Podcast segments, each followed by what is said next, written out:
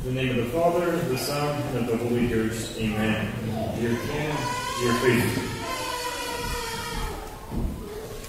We are reminded in today's epistle that as children of adoption through the incarnation of Christ, we are called to a higher moral standard. St. Paul had elsewhere described us as children previously enslaved to sin, as children of wrath because we were children punished for original sin by the loss of our original innocence.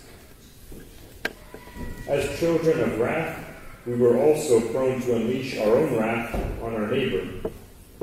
But now St. Paul urges us not to avenge ourselves, but to leave vengeance to God's wrath.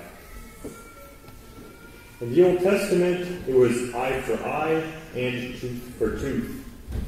But in the New Testament, our Lord says, If a man strikes thee on thy right cheek, turn the other cheek also towards him.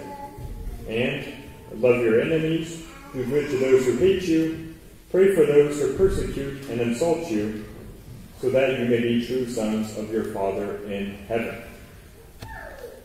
Indeed, we are now adopted sons and daughters of God, and so we should act like adopted sons and daughters of God united to humanity through charity, we no longer want to exercise private vengeance against our neighbor, the sort of tit for tat that often only nourishes hatred. With St. Thomas Aquinas, we learned that vengeance is the infliction of a punishment on one who has sinned. One can inflict punishment lawfully or unlawfully. If the avenger's intention is directed chiefly to an evil towards the person on whom he takes, takes vengeance and remains there, then his vengeance is altogether unlawful, because this would be the same as taking pleasure in another's evil, which is hatred, contrary to the charity whereby we are bound to love all men. Even if he intends evil to another man, because the latter has unjustly inflicted evil on him, he is not excused for hating one that hates him. For a man may not sin against another just because the latter has already sinned against him, since this is exactly to be overcome by evil, which was forbidden by the apostle in the epistle today, when he says, Be not overcome by evil, but overcome evil by good. If the, if the avenger's intention is directed chiefly to something good to be obtained by means of the punishment of the person who has sinned, like the amendment of the sinner, or his restraint for the sake of public law and order, or that justice may be upheld and God honored, then vengeance is lawful.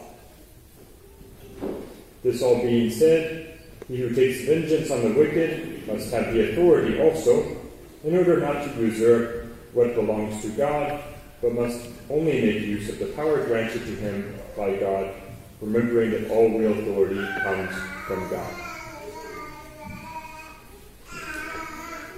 So we see that Christian vengeance has surpassed the Old Testament principle of retaliation, but is at the same time far from the nonsense of those who talk love and forgiveness, but then, skewing the gospel message, try to tell us that loving means laissez faire, that punishment is oppression, that mercy cancels justice, that crime should be decriminalized, that evil is not just permissible, but somehow good, that in the name of love we should condone even the most heinous sins of abortion and same sex unions.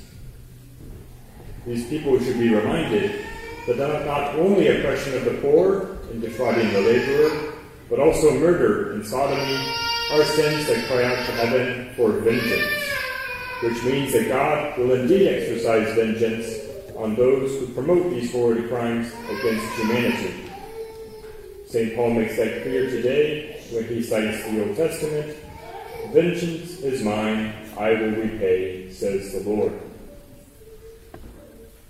The lesson we can draw for ourselves from today's epistle is that as adopted children of the light, we should never forget to live by the law of charity so that the only rights we want to avenge are the rights of charity. We therefore want to avoid petty arguments with our neighbor. We want to shun thoughts and desires of revenge for those little things that in the end really only hurt our ego and our pride. This, of course, requires of all of us a constant effort of humility. And we should remember the words of St. Francis de Sales that we can be assured that our charity is not perfect when our words, no matter how true they may be, are not charitable. And if we ever feel really hurt, it might not be a bad idea to call to mind all the outrages and blasphemies committed against our Lord every day.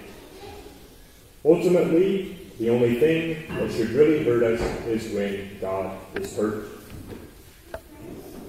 We should therefore be ready to avenge the rights of God in the measure that God has given us a share in His authority. For example, parents can and should punish their children. The elders should be ready to correct and discipline the younger. Those in authority should be ready to punish those who commit crimes.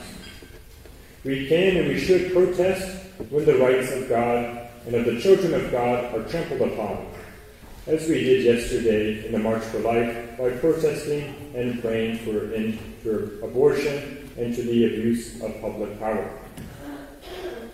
St. Thomas tells us that the good should bear with the wicked by enduring patiently the wrongs that they themselves receive from them, but that they should not endure the wrongs they inflict on God and their neighbor. And Chrysostom says that it is praiseworthy to be patient under our own wrongs, but to overlook God's wrongs is most wicked. Let us then always remain humble at our place as a child, student, teacher, layperson, mother, father, or religious, and be faithful simply and humbly to our vocation. And remember that God, our Goel, or our Avenger in Hebrew, will bring ultimate vengeance and will set all things straight at the end of time.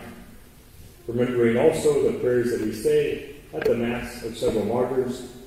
Let the prisoner's sign come before you, O Lord.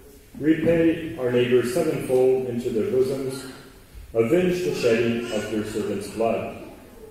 And remembering the words of our Lord, Blessed are you who weep now, for you shall laugh. Amen.